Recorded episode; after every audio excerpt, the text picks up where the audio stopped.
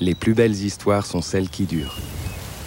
C'est pourquoi Back Market s'engage à donner une seconde vie à vos appareils tech. Smartphones, ordinateurs, tablettes, revendez ceux que vous n'utilisez plus et donnez-leur une chance de prolonger leur histoire. Estimez leur valeur sur l'application mobile et obtenez instantanément la meilleure offre de reprise. Back Market est fier de soutenir cet épisode des baladeurs.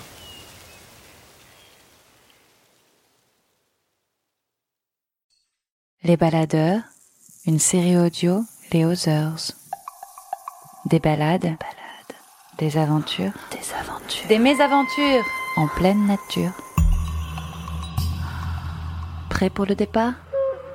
Prêt? C'est parti.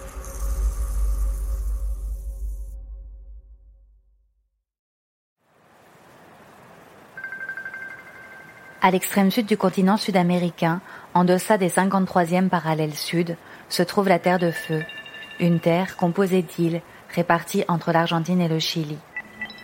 C'est vers cette terre longtemps appelée fin du monde que Lauriane Lemasson, ethnomusicologue, décide de se rendre en janvier 2013, alors que l'été commence là-bas. Elle part en autonomie complète au milieu des vastes steppes morcelées de lacs sombres pour enregistrer les sonorités des paysages. À travers les échos captés, la jeune chercheuse espère retrouver les traces d'occupation des peuples amérindiens qui vivaient là il y a 12 000 ans. L'histoire oubliée des Yagan et des Selknam devient alors pour elle une quête entêtante tout le long des trois mois du voyage.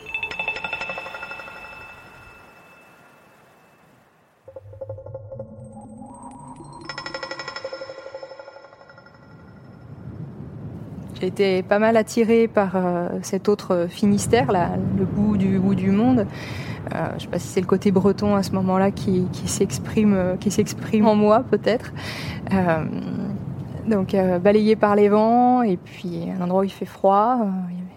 avec, la, montagne en plus, pour moi, il y avait vraiment tous les ingrédients déjà au départ, au niveau du, paysage, de l'environnement en lui-même qui déjà me fascinait. Je me suis d'abord intéressée au, territoire, démarré un peu par la géographie physique, disons, pour ensuite euh, me focaliser sur la géographie humaine et ensuite vraiment la géographie humaine euh, est bien passée, celle des, Selknam, des Rauch et des, Yagan. Donc, euh, tous répartis au sud du détroit Hatitelen, donc, et l'autre le nom du détroit de Magellan en langue Selknam. Les premiers témoignages que j'avais vus sur, euh, sur ces lieux, c'était surtout les témoignages des voyageurs, donc qui parlaient de différentes expéditions, d'explorations diverses et variées sur, euh, dans ces lieux. Bon, au départ, c'était surtout l'imaginaire voilà, de, ces voyageurs qui m'avait euh, interpellée. Mais hum, petit à petit, voilà, il y avait souvent qui revenaient à ces Indiens disparus, ces peuples décimés. Alors, euh, je me suis aussi intéressée du coup à l'œuvre de Dan Chapman, une anthropologue fran- franco-américaine qui travaillait sous la direction de Lévi-Strauss. Il y avait toujours la rhétorique du dernier, de la disparition. Bon, donc euh, en, lisant ce qu'elle euh, ce qu'elle avait écrit durant toute sa carrière, donc elle a démarré euh, en Terre de Feu en 1965.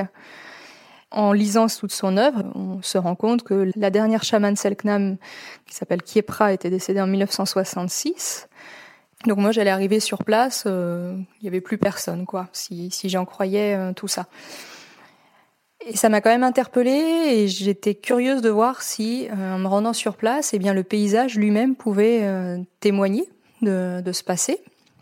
Qu'est-ce qui restait d'eux ici, vraiment Comment j'allais Quel était le rapport à, ce moment-là à un territoire déserté? Comment j'allais pouvoir, si j'allais pouvoir retrouver des, des traces, des, des semblants d'occupation, ou si réellement euh, ben, tout avait disparu, quoi plus de 10 000 ans euh, d'occupation. J'ai pris l'avion, il, a juste fallu être patiente puisque c'est relativement long. On est toujours entre 25 et 30 heures de voyage euh, pour arriver jusqu'à Ushuaia.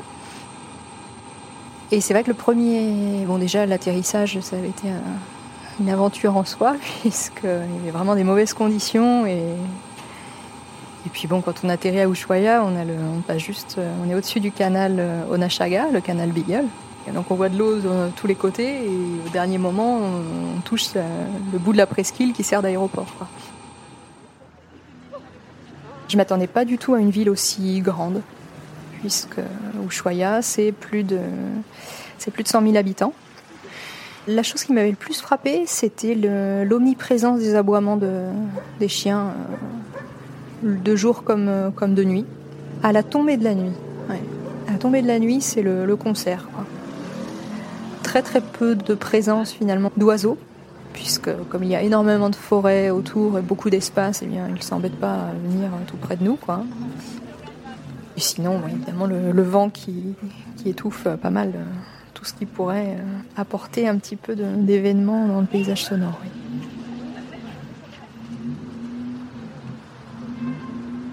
J'étais passée euh, à l'office du tourisme pour demander euh, s'il restait des membres des populations Selknam, Yagan et Rauch. On m'a gentiment rionné en me disant non mais vous rigolez, ils sont tous morts depuis très longtemps.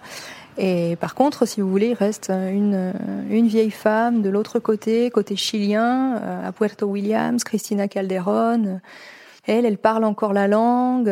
Oui, oui, c'est 150 dollars l'aller, euh, traverser le canal pour arriver sur l'île Navarino.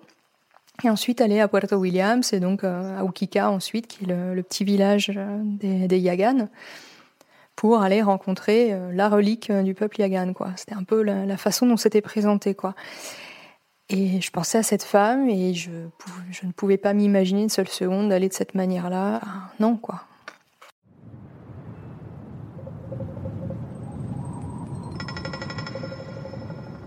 La seule chose qui pouvait à ce moment-là m'aider à déterminer un itinéraire, c'était la présence ou non déjà de sites archéologiques reconnus. Donc ça, ça a été un des éléments. Ensuite, eh bien, comment établir un itinéraire dans un territoire où déjà eh bien, tout ce qui t'entoure ou presque n'a plus de nom.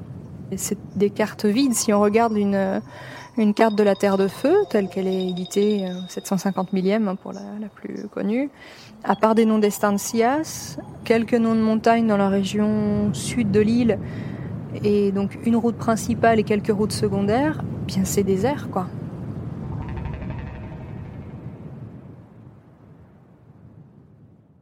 Je me suis préparée, j'ai mis mon stock de lyophilisé dans le sac à dos, chargé les batteries, et puis ensuite euh, j'ai exploré, mais ça a été plus euh, du, c'était pas du vagabondage, mais c'était plutôt voilà d'essayer de parcourir, parcourir pour euh, pour faire des trouvailles quoi.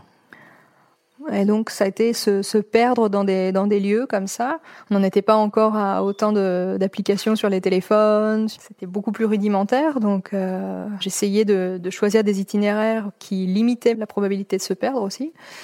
Donc euh, pour la partie côtière, bon bah pas de problème. Par contre après, bah, dans le cœur de l'île, oui, quand il y avait des besoins de traverser des zones de forêt et tout ça, là c'était plus exigeant en termes d'orientation, bien sûr.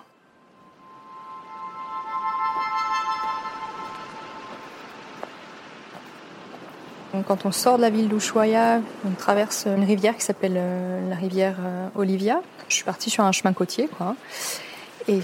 Tout le chemin, eh bien, on voit ce qu'on appelle des, des conchales, qui sont des amas coquillés, des amas qui se sont formés autour des huttes et Yagan, quand il consommait eh bien, les, mollusques, les mollusques étaient jetés à l'extérieur de la hutte. Donc avec des milliers et des milliers d'années d'occupation, eh ces, monticules de, déchets ont fait que ça a formé des, petites collines comme ça, qui permettent, quand on met la tente euh, au milieu, d'être en plus bien protégé du vent.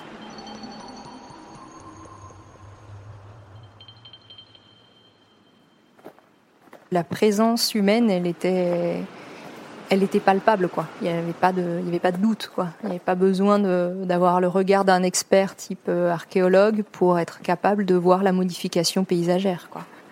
Si on fait abstraction hein, des, quelques moments où ben, l'avion atterrit à Ushuaia, le bateau de croisière revient de l'île des éclaireurs ou à moteur, enfin voilà. Si on fait abstraction de ces quelques sons, disons, euh, modernes, tout est resté intact. Donc de pouvoir écouter euh, ce qu'ils écoutaient, de pouvoir voir ce qu'ils voyaient aussi, puisque la modification est pour l'instant assez faible.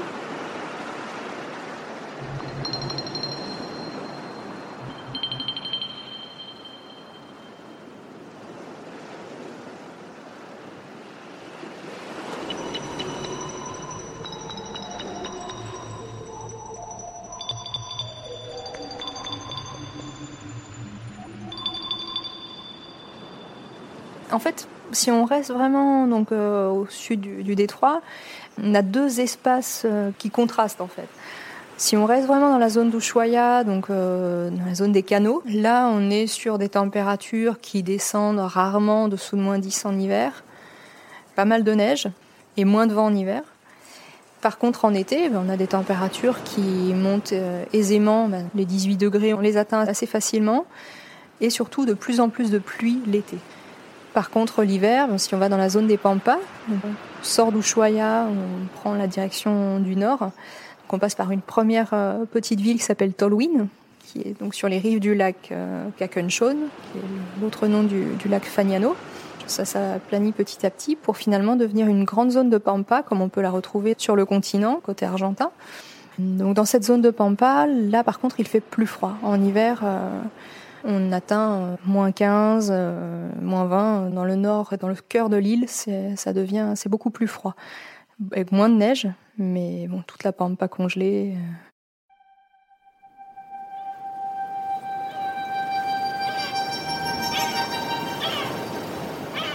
au Cap Espiritu Santo. On est dans la zone des Pampas, avec des caps, euh, d'énormes falaises euh, calcaires. Il y avait pas mal de vent. Et puis dans la zone des Pampas, c'est pas comme à Ushuaia où il y a un petit peu les montagnes qui arrêtent ou qui dévient. Euh, là, non, c'est direct. Donc je voyais l'océan Atlantique, mais je ne pouvais pas l'entendre. le vent venait de l'ouest, du Pacifique. Le vent balayait tout sur son passage.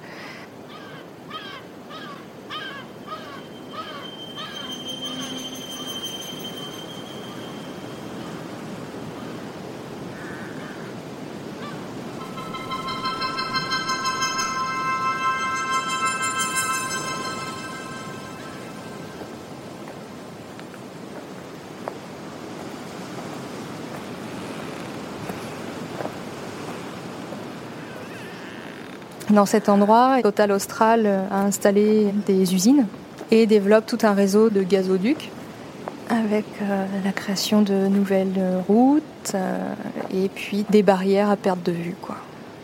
Pour moi, c'est le symbole de la Terre de Feu aujourd'hui, c'est la barrière.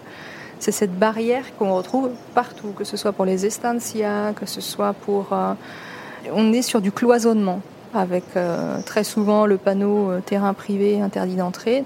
On voit qu'il n'y a rien ni personne euh, des kilomètres à la ronde, mais il y a un panneau, faut pas passer. C'est d'énormes propriétés qu'on appelle les estancias.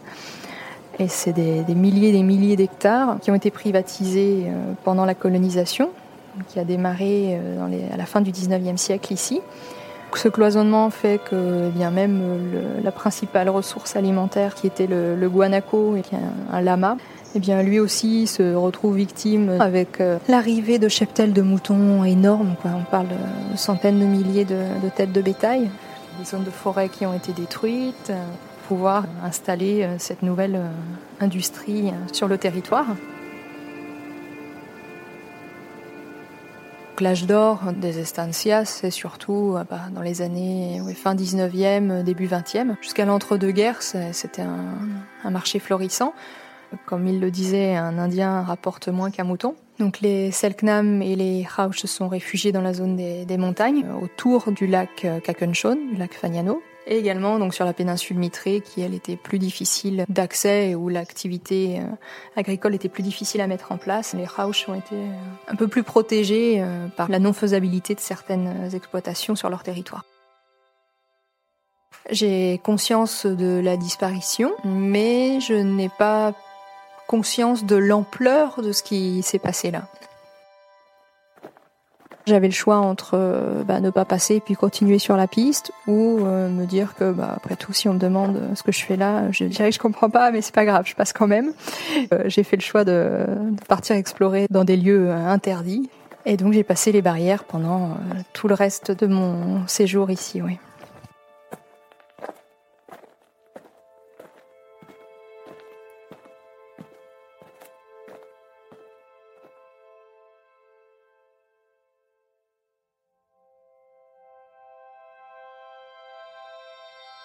Les paysages en, eux-mêmes, eh bien, c'est une alternance de plaines avec euh, par moments des, collines comme ça, des, petites euh, entre 100 et 200 mètres d'altitude, quoi.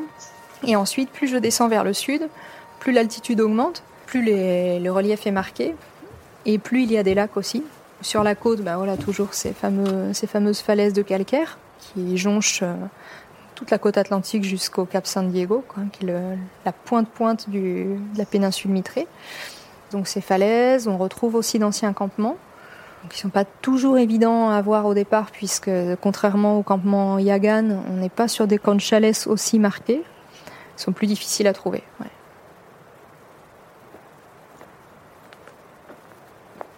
Euh, c'est en marchant, en acceptant voilà, de se perdre, des moments où j'avais la sensation de me mettre un peu en pilote automatique. Je marchais comme ça et j'allais où, mes jambes voulaient bien m'amener. quoi. Et donc c'est grâce à cette perte volontaire dans, les lieux qu'on arrive à retrouver des choses. Pas mal d'ateliers comme ça de, taille de pierre, d'anciens campements, des pointes de flèches, euh, les boleadoras qui sont des genres de, balles euh, en pierre qui servaient à chasser, toutes sortes d'ustensiles, de pierres taillées, il n'y a pas de carte pour dire où il se trouve, il n'y a pas d'images satellites qui permettent de dire où il se trouve. Tout est abstrait et vide, quoi. Le seul moyen d'accéder, eh bien, c'est de se perdre, en fait.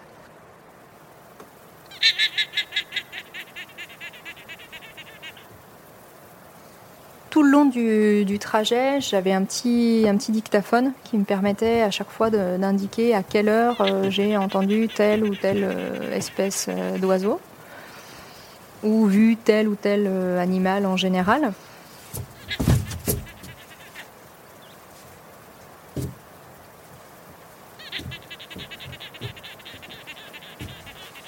J'essayais de, faire une base de données déjà de tous les acteurs euh, non humains du, paysage sonore.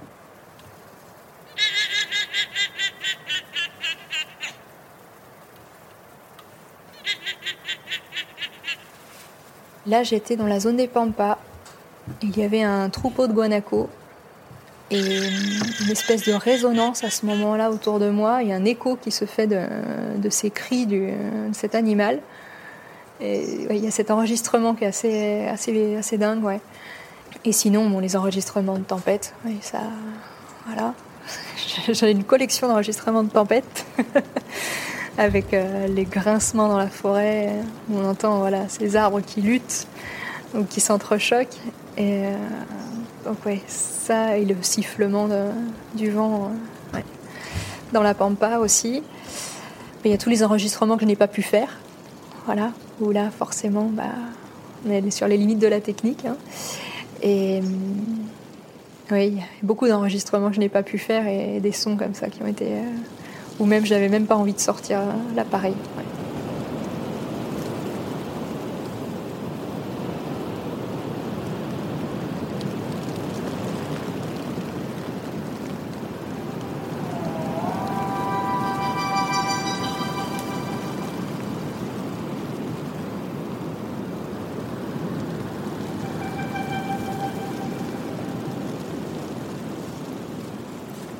des éléments qui faisait que c'était plutôt compliqué, c'était le poids.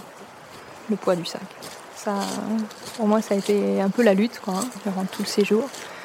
J'avais beau essayer de diminuer au maximum, euh, la nourriture pèse ce qu'elle pèse, euh, le matériel pèse ce qu'il pèse, et j'avais plus qu'à faire avec. Quoi. Je marchais plus d'une vingtaine de kilomètres, voire euh, parfois plus de 30 kilomètres par jour. Il n'y a pas de sentier, donc euh, c'était physiquement assez éprouvant.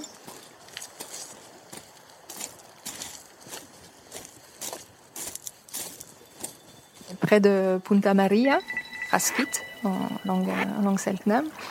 Dans cet endroit, oui, je, me retrouve euh, sur un ancien campement et entouré de, de pierres taillées. Quoi.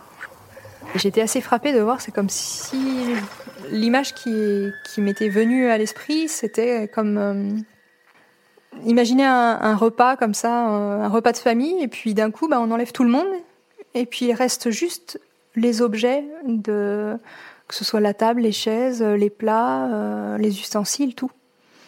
C'était un peu cette sensation-là qui me venait, et je me souviens d'avoir été extrêmement émue, oui.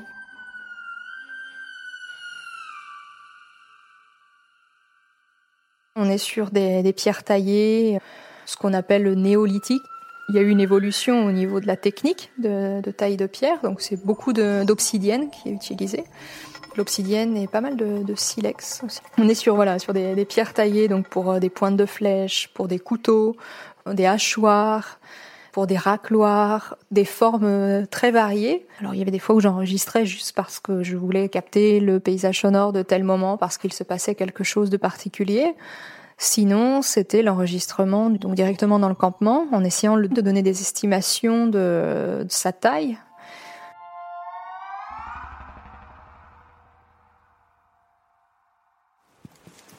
Donc, euh, relevé dans la Caleta del Bosque de l'Estero Fouquet. Nous sommes le 21 mai, il fait un temps de merde. 0 degré, il neige, il pleut aussi. Il est 16 heures. Je suis dans la forêt. Précision du GPS 5 mètres. Donc l'enregistrement de l'ambiance sonore. Il s'agit du point GPS numéro 1887. Première émission.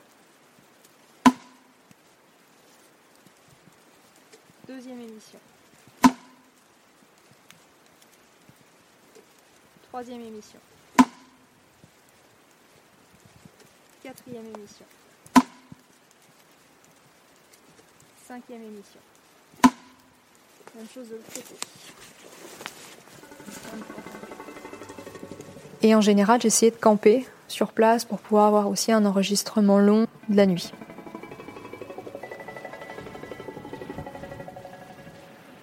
On retrouve dans, la mythologie euh, Selknam très souvent les rapaces nocturnes que ce soit chouette et hibou. Je voulais essayer d'entendre les cris puisqu'on retrouve euh, certains chants d'oiseaux et cris d'oiseaux dans les chants chamaniques.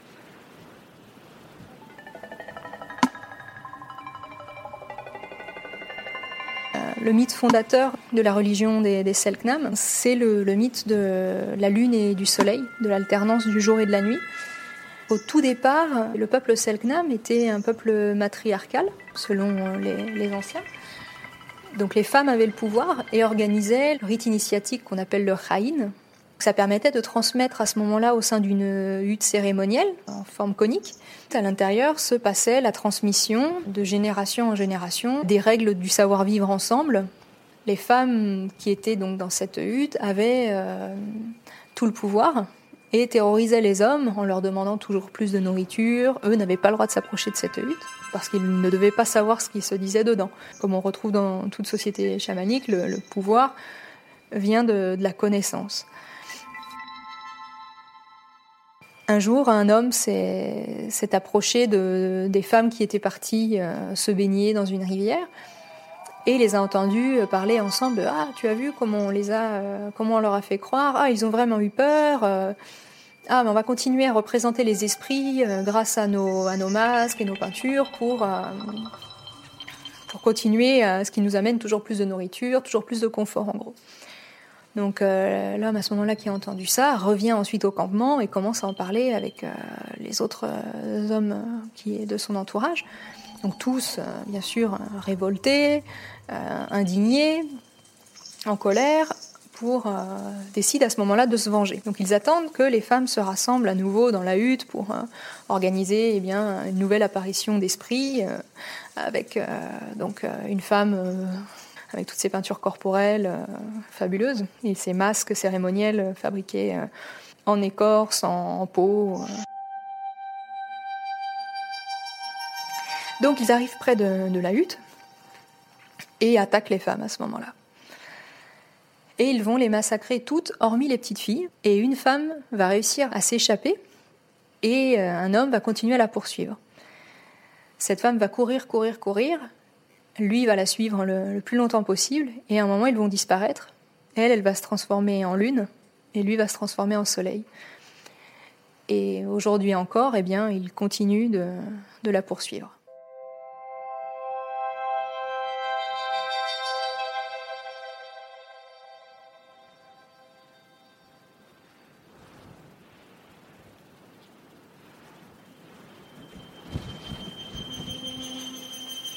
La nuit, les, fois où voilà, j'étais suffisamment en forme pour pouvoir en plus veiller un peu, c'est hum, parfois la tempête faisait plus rage la nuit que durant la journée. Euh, là, à ce moment-là, ben, on rentre tout dans la tente et on maintient l'arceau et on espère que tout va tenir.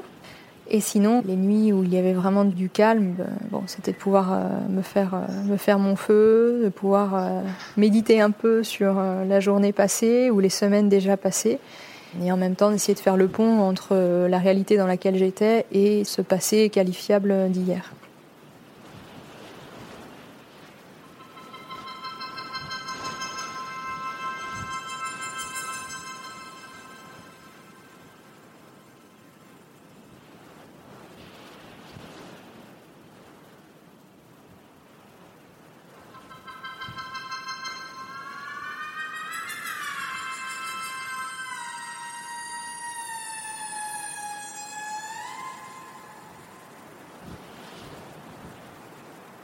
Vu qu'une seule fois une personne qui m'a demandé ce que je faisais là et si j'avais une autorisation pour être là. J'ai répondu en anglais que non, que je n'avais pas d'autorisation. À ce moment-là, ça faisait déjà deux mois que je marchais dans les environs. Et au fond de moi, il y avait une forme d'injustice et de. Et lorsqu'il m'a demandé si j'avais cette autorisation pour être euh, sur ce territoire, eh bien, je me suis surprise de lui demander si lui aussi en avait eu une pour être là. Et donc il y a eu un espèce de silence comme ça qui s'est imposé entre nous et je suis partie sans me retourner en fait. Après bon, j'avais un peu peur parce que moi j'étais toute seule au milieu de nulle part, personne ne savait où j'étais exactement. Euh, la seule chose que j'avais avec moi en cas d'extrême euh, problème, c'était une, une, PLB, une balise personnelle. Mais hum, à ce moment-là, déjà, il y avait une c'était pas une révolte, mais hum, ça fait déjà plus de trois mois que qu'au quotidien, je me confronte au vide et en même temps à des, à des marques d'occupation un peu partout.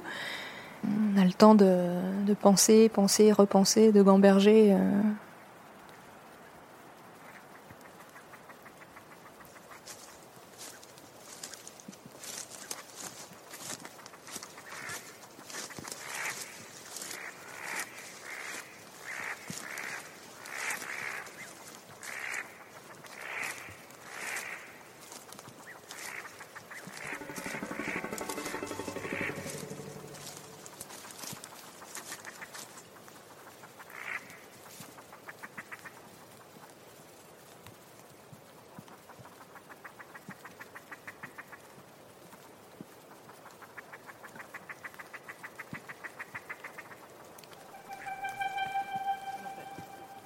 Hum, donc j'arrive à Rio Grande et j'ai besoin de me ravitailler. En même temps, je cherche un logement pour, euh, pour la nuit.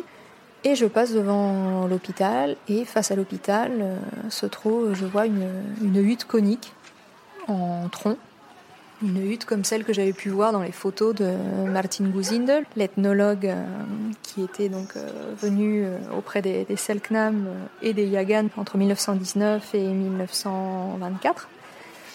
Je me retrouve face à une hutte comme ça, au milieu de la ville. Je m'approche pour essayer de. Et là, je vois Casa Cultural de la communauté Selknam, Rafaela Eichton. Donc la maison culturelle de la communauté Selknam, Rafaela Eichton. Donc j'essaie de frapper à la porte pour essayer de, rencontrer euh, quelqu'un. Rien, c'était fermé. Là, je déambulais un peu dans la ville pour essayer de trouver une solution. Et là, je rencontre euh, Alejandro Pinto, un jeune poète euh, de, Rio Grande. On commence à discuter un petit peu. Et il me demande bah, ce, que, ce que je fais là. Là, on me dit, mais oui, oui il y a une communauté. Ils sont un peu plus de 700. Euh. Et là, dans ma tête, c'est comment c'est possible que qu'en Europe, partout, parce que bon, j'avais quand même énormément étudié d'archives, de, aussi bien dans les médias, dans les récits de voyage, euh, le nombre de magazines dans lesquels j'ai vu euh, le peuple disparu, Selknam, euh, les derniers Yagan, enfin la dernière Yagan quand on parlait de Christina Calderon, il n'y avait jamais personne qui restait, quoi, et que ce soit dans les magazines de voyage, les magazines de sciences humaines, les publications scientifiques en français, et et un anglais auquel j'avais pu avoir accès, donc qui faisait partie de la bibliographie classique, disons, tout ça disait la même chose. Il disait la même chose depuis les années 60, en s'étant tous inspirés des travaux d'Anne Chapman. Oui, son œuvre a eu un rayonnement international et a imposé cette réalité-là qui était né de quoi? Eh bien, de, des canons en vogue à ce moment-là dans, dans, la recherche en anthropologie, qui disaient qu'il euh, fallait rechercher de l'authenticité, la pureté. Le nombre de photos qui n'étaient pas publiées à ce moment-là, puisqu'elles montraient par exemple des huttes avec des matériaux de récupération comme des tôles, euh, les vêtements, les ustensiles qu'ils utilisaient. Il y avait une espèce de propagande autour pour essayer de légitimiser l'authenticité de ce qu'on allait montrer en tant que, chercheur. On faisait la catégorie entre celui qui était pur Selknam, celui qui était demi, Selknam. Dans la classification des, individus, il euh, faut encore lutter aujourd'hui pour, pour essayer de, bah, d'enlever tout ça, quoi. On les a présentés euh, comme anthropophages, on les a présentés comme primitifs, on les a présentés comme le plus bas degré d'évolution humaine. Aujourd'hui encore, ces images de 1889 de l'exposition universelle où il y avait donc 11 euh, selknam dans des cages nourries de viande crue qui avaient été capturés grâce à l'autorisation du gouvernement chilien en 1888 sur la côte ouest de la Terre de Feu, nord-ouest de Terre de Feu. Ces images-là, elles continuent de circuler. Et hum, cette image de ce qui s'est passé à Paris en 1889, c'est une image qui est vraiment ancrée dans les pensées aujourd'hui encore euh, pour ces peuples. Pour eux, la revendication d'appartenance, elle était, elle était difficile, c'était stigmatisant, c'était, il y avait aussi beaucoup de racisme à leur égard. Euh, elles gardaient ça entre eux, quoi.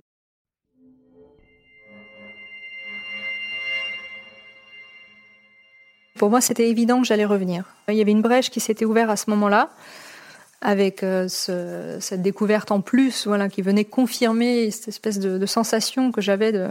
Il y avait une espèce d'imposture sous-jacente. Il y avait une espèce d'intuition comme ça qui, qui faisait que je n'arrivais pas à croire cette histoire officielle. Je voulais continuer cette fois en ayant une démarche plus géographique et une démarche aussi donc avec euh, la partie ethnologie, anthropologie, d'essayer de, de, mieux comprendre comment on en était arrivé là.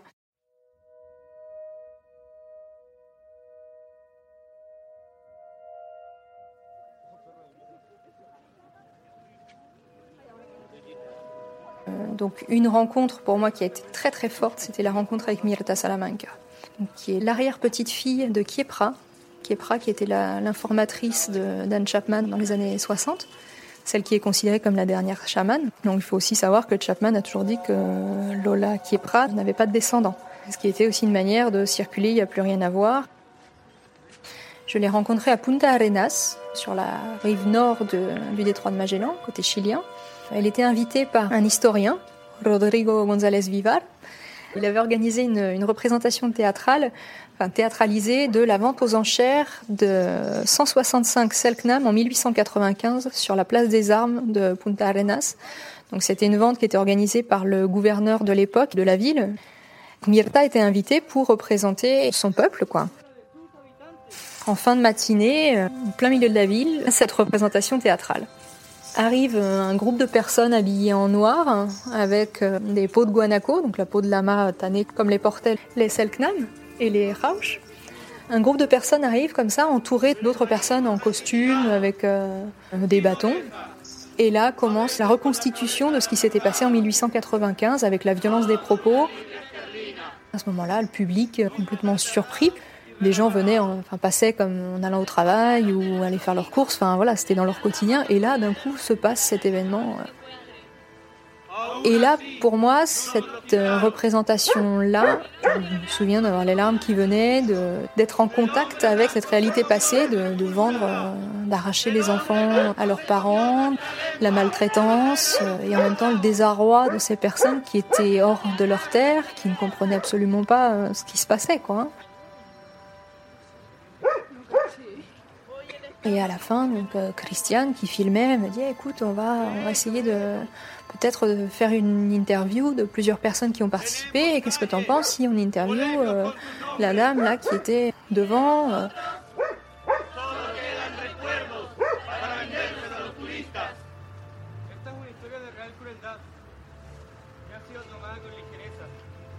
Et là, Mirta commence à parler de son histoire de l'histoire de sa famille, de la mémoire collective de son peuple, et j'ai face à moi eh bien, le, témoignage vivant de choses que j'avais ressenties, de choses que j'avais parfois eu l'intuition de, percevoir, de, toute cette histoire euh, non officielle, quoi, hein, de ce qui est resté au sein même du peuple, quoi. Hein, euh. Mirta, elle habite à Rio Grande. elle travaille dans une école elle parle souvent des, femmes de, son peuple puisque les hommes étaient systématiquement tués ou déportés et jusqu'à présent je n'ai jamais trouvé la moindre trace dans les archives d'un homme déporté qui serait revenu sur son territoire après. Donc l'histoire elle s'est transmise entre les femmes. L'histoire de, la déportation sur l'île d'Aussonne, par exemple, dans ce qui était assimilable à un camp de concentration, qui était une mission salésienne, mais avec, travail, empoisonnement. Euh, bon, et sur l'île de Terre de Feu, eh bien, avec euh, toute la colonisation, euh, les chasseurs de tête, euh, on retrouve souvent dans les écrits eh bien, le, la vente de paires d'oreilles pour une livre sterling. Même après la mort, des corps morcelés, exportés dans les musées au Chili et en Argentine, mais aussi dans les musées d'Europe pour les, travaux d'anthropologie physique.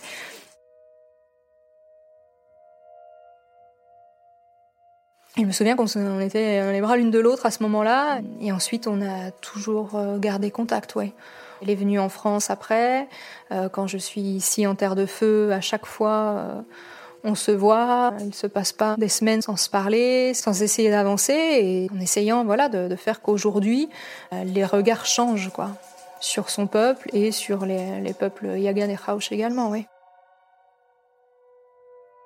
en plus de ne pas pouvoir accéder euh, à des territoires qui ont du sens pour eux. Donc, euh, d'où le travail après de cartographie avec eux, d'essayer de remettre des, noms sur les lieux euh, passés, d'essayer de comprendre comment était organisé le territoire, d'essayer de comprendre où se passaient les rituels, comment. Tout ce travail de récupération du patrimoine culturel qui est éparpillé un peu partout dans le monde. Essayer de créer des bases de données, de donner accès, de créer des ponts.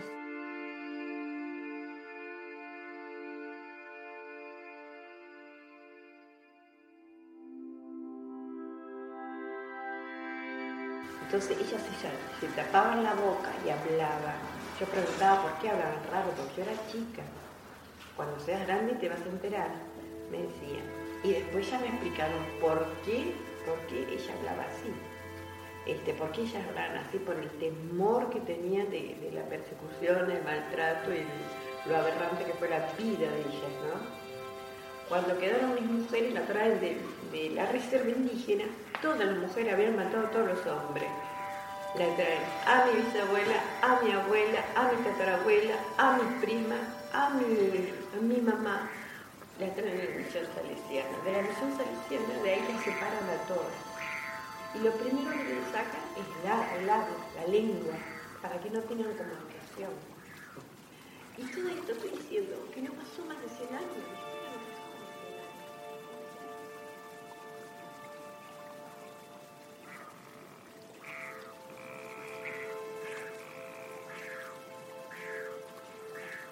Le génocide des Selknam, longtemps ignoré ou occulté par l'histoire officielle, qu'elle soit chilienne ou argentine, fut reconnu en 2003 par le Chili dans le cadre des travaux menés par la Commission pour la vérité historique et un nouveau traitement des peuples indigènes.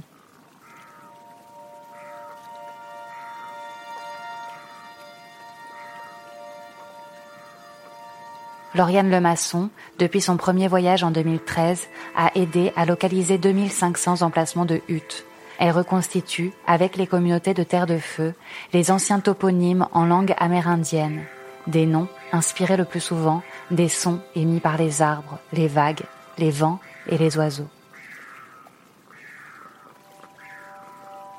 Les ambiances de ce podcast sont les fruits de ce travail de collecte réalisé dans le cadre de la Sorbonne Université, rattaché à l'Institut de recherche en musicologie et au département d'acoustique de l'Institut Jean Leron d'Alembert.